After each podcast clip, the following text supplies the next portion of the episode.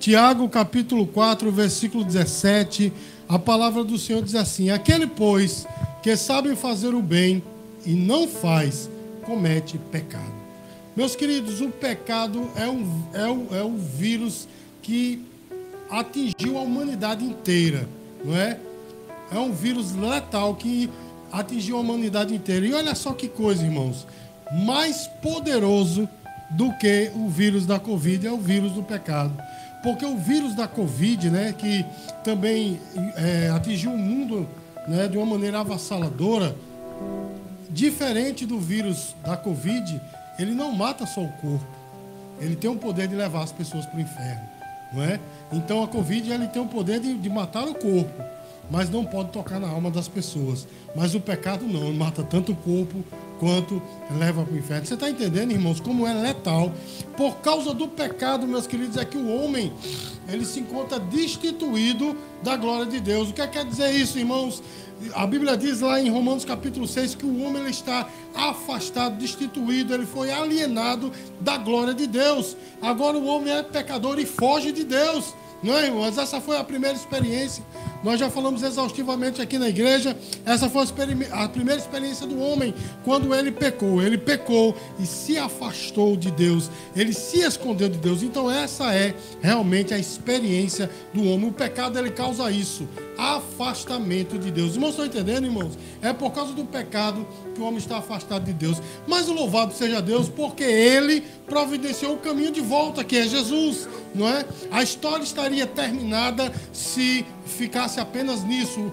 O diabo veio e o pecado invadiu a humanidade. Não, a história estaria encerrada. Mas a história não encerrou, irmãos, porque Jesus veio. Estava conversando com a irmã Letícia a respeito daquela profecia de Gênesis capítulo 3, versículo 15. Da semente da mulher nascerá um que pisará a cabeça da serpente. Ele pisou a cabeça da serpente quando foi pregado naquela cruz. Ali foi um momento que ele despojou os principados e as potestades, pisou na cabeça do diabo. Agora, irmãos, o diabo, ele não tem mais força sobre aqueles que recebem Jesus como Salvador. Você pode dizer glória a Deus? Glória a Deus. Conversava com um pastor, muito simples esse pastor, e ele disse assim: pastor Ricardo, o senhor sabe que porque um endemoniado, ele fica sempre se...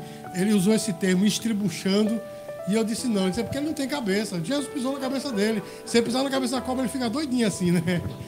O pior é que ele falou sério, mas foi um momento bem divertido. Mas é uma verdade, o diabo, ele tem a cabeça estourada. Diga glória a Deus, irmãos.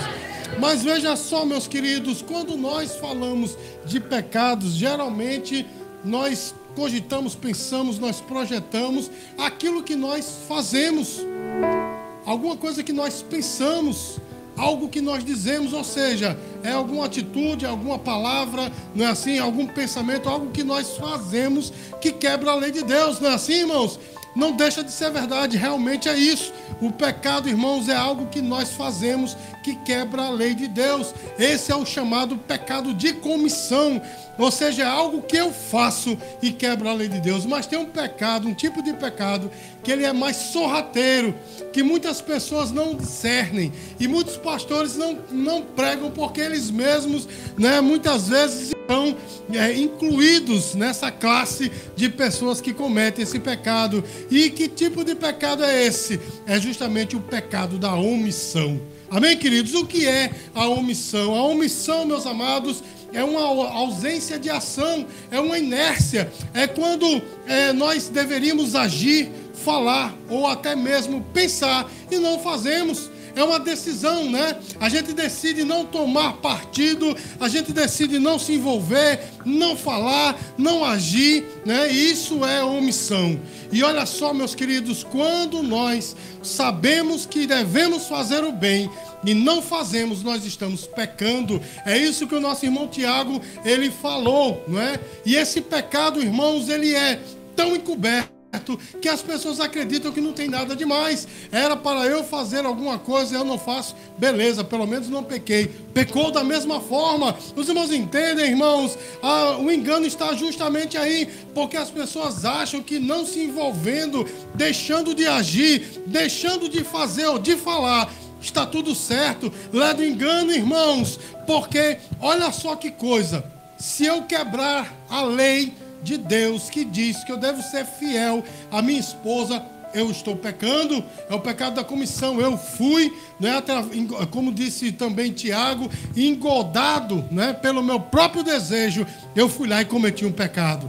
Mas eu também cometo pecado quando eu quebro a lei de Deus que diz que eu devo amar a minha esposa como a mim mesmo e dar a minha vida por ela. Misericórdia, né? Mas está na palavra, não é assim, meu irmão? Efésios capítulo 5. Então, eu peco se eu trair a minha esposa, mas também peco se eu deixar de amá-la. Então, veja que é um pecado de comissão. Eu fui e fiz, mas se eu me omitir, também estou pecando. Os irmãos entendem, irmãos? Esse é o pecado da omissão, e é sobre isso que eu quero falar nessa noite, sobre o pecado de omissão. Pastor, mas existe algum fato bíblico a respeito do pecado de omissão? Existe, e eu quero citar apenas alguns, elenquei aqui apenas alguns rápidos, para que nós possamos entender, irmãos, e não mais incorramos nesse pecado. E o primeiro fato que eu quero falar, meus queridos, é sobre uma parábola que Jesus contou. O objetivo da parábola é um objetivo bem diferente desse que eu estou abordando hoje. Eu vou só pegar uma parte dessa parábola e aplicá-la nessa mensagem, porque eu estou falando da parábola do bom samaritano, que está lá em Lucas capítulo 10, a partir do versículo 25. Jesus contou essa parábola, meus queridos, porque ele queria mostrar a um judeu arrogante quem era o seu próximo, e o seu próximo quem era? O seu próximo, aquele que está seu próximo, ao seu lado, não apenas os seus irmãos judeus, mas aquele que estava ao seu lado. Porém, meus queridos, olha só que coisa. Existe parte dessa parábola que se encaixa muito bem naquilo que nós estamos falando nessa noite. Porque assim, Jesus conta a história de um homem, um judeu, que vinha descendo uma estrada para Jericó. E aí, meus queridos, naquela estrada, um bandido lhe assalta. Uns bandidos lhe assaltam. E quando lhe assaltam, lhe espancam, e ele fica jogado à beira do caminho. O que é que acontece, irmãos? Acontece, meus queridos, que ali passava um levita. O levita, os irmãos sabem que era como se fosse um diácono da igreja, não é, irmãos? E quando ele vê aquele homem caído, o que é que ele faz? Ele simplesmente passa de largo.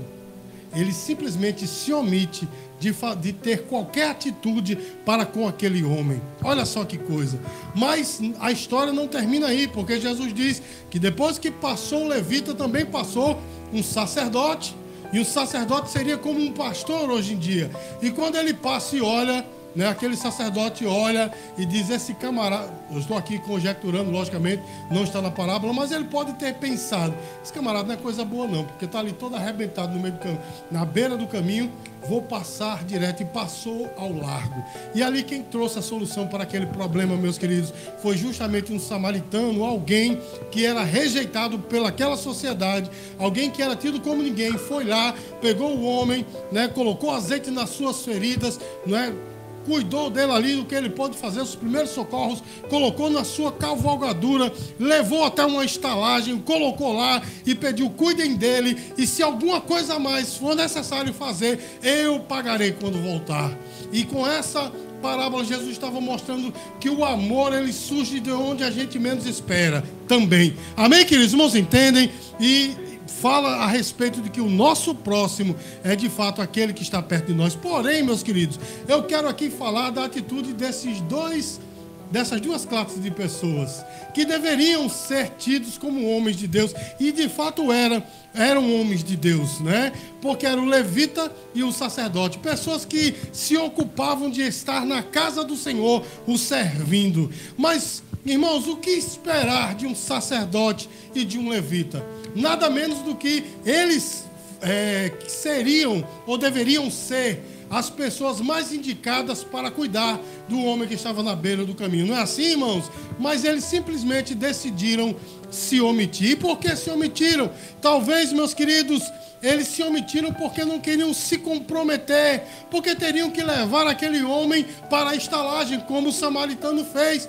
E talvez, irmãos, o levita dissesse assim: mas eu não posso fazer isto agora, porque eu tenho algo mais importante, eu tenho que varrer a casa do Senhor, eu tenho que ajeitar as coisas para o culto no templo, então não tenho digamos assim, tempo para resolver o problema desse homem, vou deixar para outra pessoa. E veio o sacerdote, e o sacerdote, irmãos, quando olhou, talvez ele também tenha dito a mesma coisa com outras palavras, mas eu não tenho tempo, porque eu vou ter que ir para o templo, eu tenho coisas e pessoas para atender, coisas para fazer, vou deixar para outra pessoa.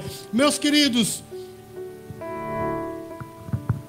será que essa não é a experiência nossa hoje em dia? Eu não estou falando aqui, irmãos, de pessoas que foram assaltadas, foram espancadas, mas eu estou falando de uma coisa em geral, quando nós deveríamos fazer o bem e nós simplesmente prolatamos, né? Simplesmente nós negligenciamos a nossa responsabilidade e passamos de largo. Irmãos, algumas pessoas querem objetar as suas omissões através das suas prioridades. Eu tenho prioridades mais importantes do que fazer o que se espera de mim, não é? Porque, agora, transmutando esta palavra para os nossos dias, o que se espera de você, meu irmão? O que se espera de você como crente, meu querido? É simplesmente que da sua boca saia uma paz do Senhor? É simplesmente porque da sua boca, vez ou outra no culto, você diz glória a Deus, aleluia? É só isso mesmo, é que aqui e ali as pessoas te veem com esse livro na mão, é só isso que se espera de você? Não, meus queridos, existe um nome sobre nós. Eu quero lembrar a você que Jesus disse assim: eu vos designei, né? Eu vos nomeei para que vades e deis fruto. Ele te deu o teu nome, foi Ele, meu irmão, que te fez ser chamado de cristão. Você entende, meus queridos? Cristão quer dizer um pequeno Cristo, imitador de Cristo. Eu e você, meus queridos, temos uma expectativa sobre nós de agirmos pelo menos à altura do nome que nós recebemos. E o que é que nós estamos fazendo, meus queridos? Nós estamos simplesmente sendo omissos, porque nós dizemos, temos algo mais importante para fazer. Não é assim, meus queridos? E muitas vezes até usamos a nossa religiosidade. Não posso fazer agora porque eu preciso, né, ajeitar outras coisas, eu vou orar, e quando eu orar, depois que eu orar, Jesus me mandar, eu vou lá e faço. Não é assim, meus queridos?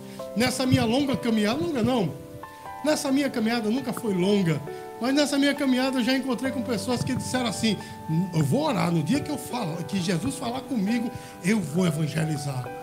E eu disse para ele, mesmo tom assim, eu digo, Jesus nunca vai falar com você. E ele disse, por quê? Ele disse, porque está na palavra, e Jesus não se repete. Aí ele ficou olhando, está onde na palavra? Eu digo, então, valeu, meu irmão. Mateus capítulo 28, está lá, ide por todo mundo e pregar o evangelho. Não tem escolha. É uma coisa que se espera de nós, sermos testemunhas de Jesus. Para que Ele te deu o Espírito Santo? É só para você se sentir bem? É só para você falar em línguas? É só para você ter dons? Não, meus queridos, está na palavra, Atos capítulo 1, versículo 8. Ele nos deu o Espírito Santo para sermos as suas testemunhas. E o que é que nós fazemos, meus queridos? Nós passamos de largo. Não é assim, meu irmão? Quando nós deveríamos ajudar aqueles que estão do nosso lado, quando nós deveríamos ajudar a obra de Deus, fazer a obra de Deus, a gente passa ao largo. Não é assim, meus queridos? A gente diz, não, temos outra prioridade, temos outras coisas, não é? O sacerdote poderia dizer, não, deixa lá o levita, que o levita é que vai fazer. E de repente o levita podia dizer, não, deixa o sacerdote. Ora, ele não é um sacerdote, né? Aí ficava o levita esperando pelo sacerdote, o sacerdote esperando pelo levita, e o camarada morrendo. Não é assim, meus queridos? A omissão não nos isenta das nossas responsabilidades. Podemos omitir, mas isso não isenta a minha responsabilidade de ser quem eu devo ser e agir como eu devo agir. Amém, queridos? O segundo exemplo que eu quero falar nessa noite é uma outra parábola que Jesus contou, a parábola dos talentos, lá de Mateus capítulo 25, versículo de 24 em diante. O Senhor fala, irmãos, que um certo senhor saiu e decidiu pegar os seus haveres e dividir entre os seus conservos, né? Aliás, entre os seus servos, que ele era senhor, ele tinha alguns servos.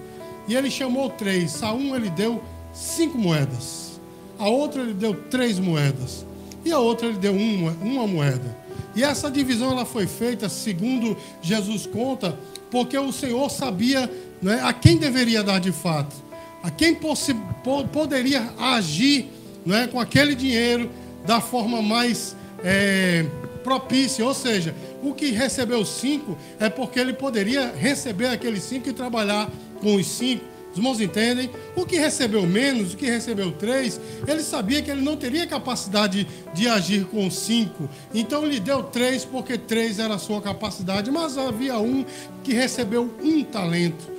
E o Senhor sabia que ele não pode muita coisa, mas ele pode com aquele talento, e deu para ele. E a Bíblia diz, irmãos, nessa parábola, que o que recebeu 5 talentos foi lá, granjeou, suou, bateu de porta em porta, ganhou mais 5 talentos. Ficou com quantos talentos? 10 talentos. E olha só que coisa maravilhosa, irmãos. O que recebeu 3 fez o mesmo, lutou, batalhou, né? Foi atrás. Aquele que tinha 3 talentos, ele conseguiu mais 3. Ficou com quantos, irmãos? Com 6. Mas o que recebeu 1 talentinho, não é que era mais fácil, 1 só, ele simplesmente foi lá e enterrou. Simplesmente enterrou, ele se omitiu. Ele disse, eu não vou obedecer. E omitiu. E quando o Senhor veio, meus queridos, e foi pedir contas, 2 deles receberam o elogio do Senhor, logicamente, porque fizeram aquilo que o Senhor lhes pediu. Mas aquele que fez 1, meus amados, quando chegou diante do seu Senhor, olha só que desculpa maravilhosa. E veja se não é a mesma desculpa nossa, meus queridos, porque ele disse assim, olha, já foi logo dizendo, eu sei que tu és um homem severo e que você colhe onde não plantou, portanto você é severo, e eu temi. E aí eu enterrei o dinheiro. Olha que coisa, irmãos. Ele colocou a culpa, tirou a culpa de si, colocou no Senhor. A culpa é tua. Tu é tão severo, né? Você é tão brabo, ia bater em mim. Então eu estou simplesmente devolvendo aquilo que é teu. Meus amados, o Senhor olha para aquele homem e diz, servo mau e negligente, deverias ter trabalhado com esse dinheiro e granjeado o outro. Você entende, irmãos? Meus queridos, será que esse também não é o nosso agir, a nossa prática? Ou seja, meus irmãos, muitas vezes nós dizemos assim, ah, eu não vou fazer, eu não vou agir, porque sabe como é um peso tão grande, e a gente ainda culpa, né, a igreja, a gente culpa o irmão, a gente culpa o vizinho, a gente culpa Bolsonaro, o pobre do Bolsonaro, meu irmão, se caiu um pássaro do céu, foi Bolsonaro, foi ou não foi, irmãos? Sem querer falar de política, mas enfim, já falei. Olha só, meus queridos, a culpa é de todo mundo, menos minha. Não é verdade, irmãos? A culpa é de todo mundo, menos minha. Porque, ora, como ele diz, eu temi. Ele ainda usa o chamado mimimi de hoje, né? Aquele vitimismo. Eu tive medo do Senhor. Ah, coitado de mim. Mas, meu irmão, o Senhor não caiu nessa. Você está entendendo, meus queridos? Essa também é a praxe, né, dos nossos dias, porque aquele homem, ele julgando que sairia impune da cobrança do Senhor, se omitindo, mas pelo contrário, meus queridos, ele recebeu punição. Ora, meu irmão, há tantos que se justificam projetando as suas responsabilidades nos outros. Eu não fiz porque irmão tal também não fez, não é assim? A questão da omissão, existe também a questão da comissão, né? Eu fiz porque irmão tal fez também, eu fiz também. Mas a omissão também está nessa categoria. Eu não fiz porque não tem ninguém fazendo. Ora, meu irmão, se aquele que está do teu lado se jogar do aponto, você vai se jogar também? Duvido, não é verdade, irmãos? E eu digo mais, irmãos, se aquele dinheiro, né, aquele talento fosse do próprio servo, ele correria atrás, porque era dele. Ele poderia dizer, agora vou ganhar o meu dinheiro, vou fazer para mim. Não é assim que a gente faz, meu irmão. Quando a coisa é para mim, quando a coisa envolve dinheiro para mim, coisas boas, algo melhor para mim, um outro nível, aí eu vou e corro atrás. Mas quando é para ajudar o próximo, quando é para fazer para a igreja, quando é para o evangelho, quando é para falar, né, de Cristo, ah, eu tenho vergonha, não, mas é tão pouco, é tão fraco, já está se acabando, não é assim que a gente faz, meu irmão? Eu fico tão constrangido, meus queridos, porque eu já vi, né, mulheres que no mundo usavam 2 dedinhos de short, não é? Se requebrava, aquela maravilha no mundo, né? Maravilha não, era terrível, né? Mas quando vem para a igreja, eu tenho vergonha, bater palma, não vai bater palma, não é assim, meu irmão, não é desse jeito. Eu conheço gente, meu irmão, que no show de rock do mundo batia a cabeça, jogava morte e lá vai na igreja, Ah, eu tenho vergonha. Não é assim que acontece, meus queridos. Tomemos vergonha de fato, meu irmão, porque o Senhor te chamou. Diga glória a Deus, meus queridos. Se o Senhor te deu 5 talentos, é isso que você pode, a tua capacidade pode suportar. Portanto, age, meu irmão. Não seja negligente, não enterra, não. 2022 é ano da gente sair dessa letargia, da gente fazer algo, de ser diferente. O Senhor nos deu talento. Diga glória a Deus. Há uma expectativa em cima de nós. Uma expectativa, meus queridos, de que nós somos diferentes. Amém, irmãos? Até quem não gosta de você, até quem quer ver a tua morte, tem essa expectativa sobre você, de que você tem que ser diferente. E quando você é semelhante a ele, está vendo? Não falei que era falso, não falei que era falsa, não é desse jeito, meu irmão? Que sejamos diferentes, meus queridos. Irmãos, quando é que nós cometemos o pecado da omissão? Nós cometemos o pecado da omissão quando nós deveríamos nos posicionar em favor do bem, em favor da palavra de Deus, mas nós não fazemos por causa de um discurso politicamente correto. Ah, não vou ferir, não é? Pessoa toda errada, não vou ferir. Ainda elogia, né? Ainda não tem isso agora. Não. Jesus te ama muito, Jesus te aceita. Irmãos, eu estava vendo agora recentemente uma coisa que eu sei, nós sabemos, mas quando sai da boca de outra pessoa, a gente diz, caramba, é mesmo. Eu vi um pastor, né, debatendo com uma pessoa de outra opção sexual, e o pastor estava debatendo, e ele disse assim, mas Deus me aceita como eu sou. Ele disse, de jeito nenhum, nem a mim, que sou pastor, Deus aceita do jeito que eu sou. Mas como assim? Não, porque se Deus me aceitasse do jeito que eu sou, para que evangelho? Para que Jesus morrendo na cruz? Não é verdade, irmãos? Ele nos recebe como somos, mas ele não aceita como nós somos, porque nós somos pecadores. Deve haver uma transformação. Os irmãos estão entendendo, irmãos? Então nós temos que nos posicionar como cristãos, mas a gente fica passando pano para os outros. Não vou falar, porque para não ser perseguido, eu tenho que ser aceito pelos outros, né? Ora, eu não posso chocar, meu irmão. Jesus te chamou para abalar. Diga glória a Deus. Acho que eu já ouvi uma música assim, né? Jesus chamou para abalar, acho que eu já ouvi. É até um forró evangélico. Mas é verdade, meu irmão, Jesus te chamou para abalar as estruturas. Meus queridos, quando Jesus... Olha, começando bem do início. Quando João veio, abalou as estruturas. Era para ele ser sacerdote, mas ele estava lá no deserto. E ele não pregava meias palavras, não. Era dedo na cara. Era ou não era, meu irmão? Meus queridos, quando Jesus chegou, ele também abalou as estruturas. Todo mundo esperava um general. Chega ele falando de amor e tal, abalando as estruturas. Jesus veio para abalar. Os apóstolos do mesmo jeito foram presos, foram torturados, foram mortos, mas não calaram a sua boca. O que é que nós estamos fazendo, meus queridos? Que nós estamos fazendo? Nada. Nós nos omitimos. Não vou falar, né? Não vou falar. Vou ser politicamente correto. Irmãos, nós cometemos o pecado da omissão quando nós deveríamos propagar o evangelho, mas não fazemos. Ou seja, nós deveríamos ser testemunhas de Jesus, mas nós somos testemunhas do nosso time de futebol. Eu não, que eu não gosto de futebol, mas quem gosta de futebol, não é? É testemunha do time de futebol. É testemunha da novela.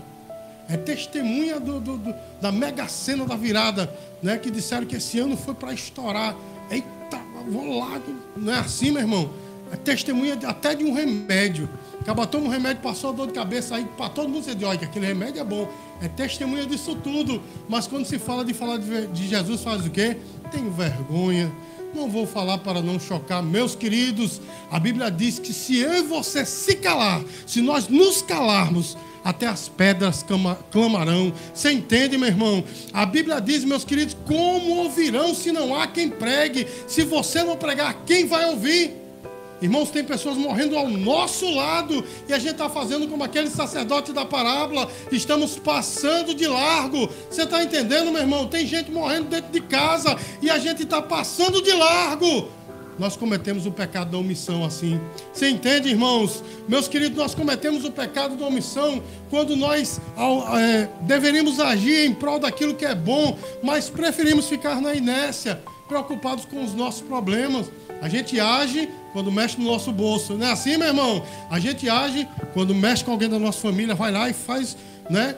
A gente age quando o emprego está abalado, aí a gente vai.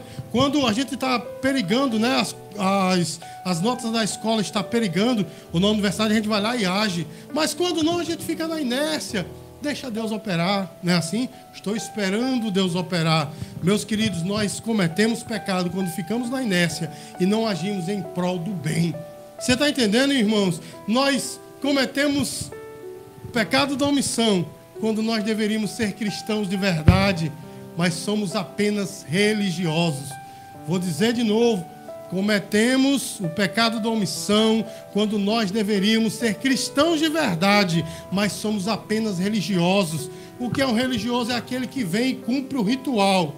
Cumpre o ritual todinho, vai embora para casa, vive sua vida, acabou-se, né? Não fala do evangelho, não vive o evangelho, né? No mundo é pior até do que as pessoas do mundo, mas chega na igreja e cumpre o ritual. Não é assim, meus queridos? Somos religiosos. E eu digo para você, meus queridos, Jesus não quer religiosos, Jesus quer cristãos de verdade. Aqueles que, né, como meu pai dizia, dá na canela, mas não arreda o pé. Você está entendendo, meu irmão? Daqueles que são firmes e fortes nas suas posições, nos seus posicionamentos, nas suas atitudes. Nós cometemos omissão, meu irmão, quando a gente quer ser como o mundo é, não é? Eu sei que quando a gente fala nisso, a gente pensa logo em roupa, em corte de cabelo, em adereços que as mulheres usam. Meu irmão, isso é tão pequeno, não é verdade, meu irmão? Porque tem gente que está todo travestido de crente, mas é pior do que as pessoas do mundo. Não é assim, meu irmão? Age pior do que as pessoas do mundo. Meus queridos, Deus nos chamou para sermos de verdade, não ser teórico. Eu já falei aqui na igreja, há muitos anos eu venho falando, quando eu andava por aí no mundão, né? Eu andava entre dois mundos, né? Os dos headbangers, chama-se aí de metaleiros, e dos punks. E o povo dizia, principalmente os punks, dizia, é um punk de loja. O que é um punk de loja? É aquele que tem um visual, mas não sabe, nunca escutou uma banda punk de verdade. Por que eu só estou dizendo isso? Porque tem muito crente de loja, né? Tá todo travestido, nunca viveu o evangelho de verdade, né? Eu andei com os anarquistas um tempo quando era do mundo, e os caras diziam, esse cara é só um teórico, sabe tudo sobre a anarquia, mas não vive a anarquia. Sistema político, né? Porque a gente fala de anarquia, pensa em bagunça, mas é um sistema político. Existe também, meu irmão, muito crente teórico, só de boca, né? Não, sou crente, mas sabe como é, né? Sou crente. Né? Não é aquele crente, como se diz, é só crente. Não é assim, meu irmão? Crente teórico. Meu irmão, Deus nos chamou para ser de verdade, né? Não é estar passando pano do pecado dos outros. Não é querendo que todo mundo diga, que crente legal. Meu irmão, uma coisa eu sei, podem te odiar, mas sabe, eis aí um crente de verdade. Esse aí enche o saco, mas é um crente de verdade. Você está entendendo, meus queridos? Esse ano é ano de nós sermos diferentes. Meus queridos, toda omissão será punida. Eu vou dizer novamente, toda omissão será punida. Pastor, está na Bíblia, não sou eu que estou dizendo. Queria nem estar pregando o que eu estou pregando. Queria estar pregando bênção para vocês e ver esse sorriso lindo no rosto de vocês, mas não essa cara assim de assustado das pessoas, né?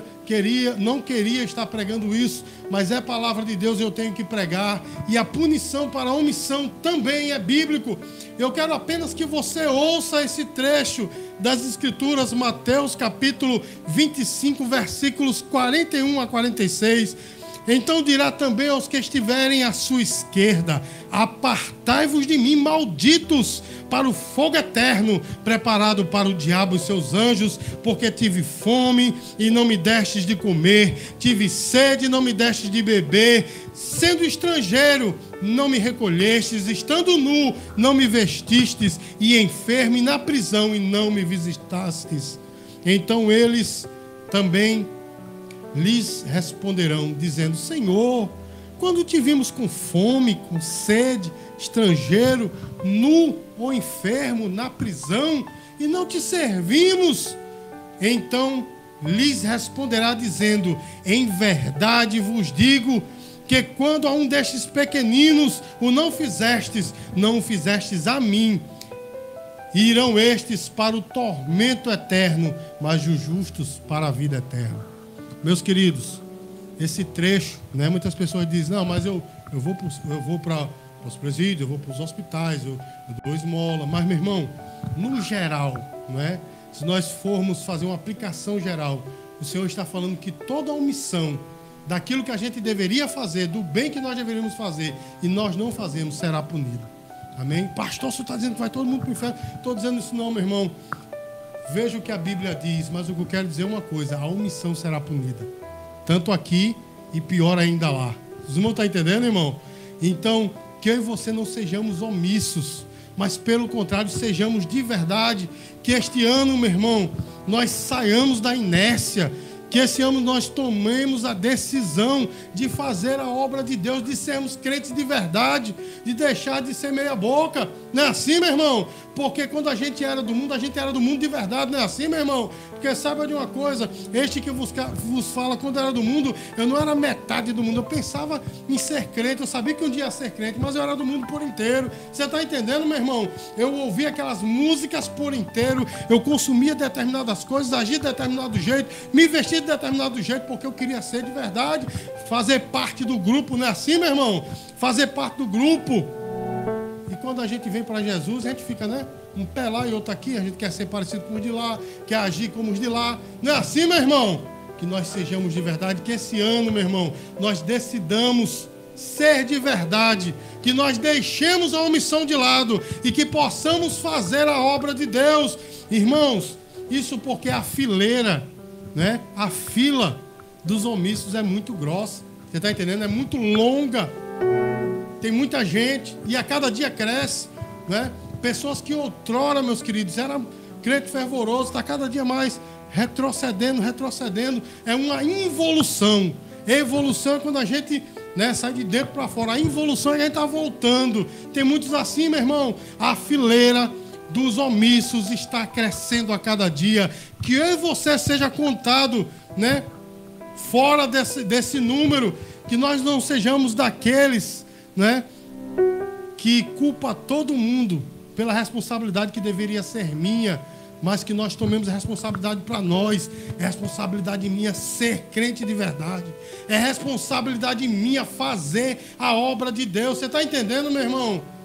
Ao invés da gente orar e dizer, Deus, pesa a mão sobre aquele, é responsabilidade minha dizer, Senhor, abençoa aquele camarada, né? Aquela pessoa, aquele grupo, abençoe. Isso é evangelho, né? Engolir o sapo, não o cururu, grandão, gordão, né? Engolir e dizer, eu preciso matar a minha carne e dizer, Senhor, abençoa aquele que me maltrata. Eu estou apontando para o lado de cá, mas não quero dizer necessariamente ali, né? Mas acontece, amém, queridos? Que nós sejamos de verdade, meus queridos, que nós não sejamos apenas teórico. Irmãos, o dia da prestação de contas está chegando. Os irmãos viram hoje de manhã. Foi ou não foi, irmãos? Os irmãos nem viram ainda direito, porque domingo que vem é que o grosso vai chegar. A prestação de contas está chegando. Aí eu pergunto a você, o que é que você vai escutar? Eu estou falando para mim também, amém, queridos? Eu nem sempre fui ativo na obra, também já fui omisso, levei minhas lapadas, tenho levado minhas lapadas. Não penso que quando eu estava preparando essa palavra, dizendo, eita, eu vou lapiar Sulamita, lapiar Natan, lapiar Rival, lapiar Juninho, Rafael merece. Mas, né, não pense que eu estava assim, não, meu irmão. Sabe como é que eu estava? Eu estava dizendo assim, Senhor, primeiro é para mim. Você está entendendo, meu irmão? Primeiro para mim. Então eu te pergunto, quando a prestação de contas chegar, o que é que você vai ouvir? Vai ouvir assim, aparta-te de mim, maldito, porque você foi omisso? Ou você vai ouvir, vinde bendito de meu Pai, para o reino que vos está preparado desde a fundação do mundo? Essa é uma pergunta retórica para você responder, amém? Eu sei de uma coisa, meu irmão, a prestação de contas está chegando, o dia está chegando, tem crente brincando, mas o dia está chegando. Amém, amados? Vamos encerrar esse culto cantando louvor. Está aí no grupo da igreja. Nós vamos cantar uma música composta por Natan e estaremos encerrando o nosso culto. Amém? Nós vamos cantar Quero Ir Mais Fundo. Canta comigo, igreja. Eu sei que você sabe. Nós já cantamos inúmeras vezes. Se não sabe, está no grupo da igreja. Acompanhe. Você que está em casa, acompanhe também. Esse louvor é lindo, para a glória e honra do Senhor. Vamos louvar o Senhor.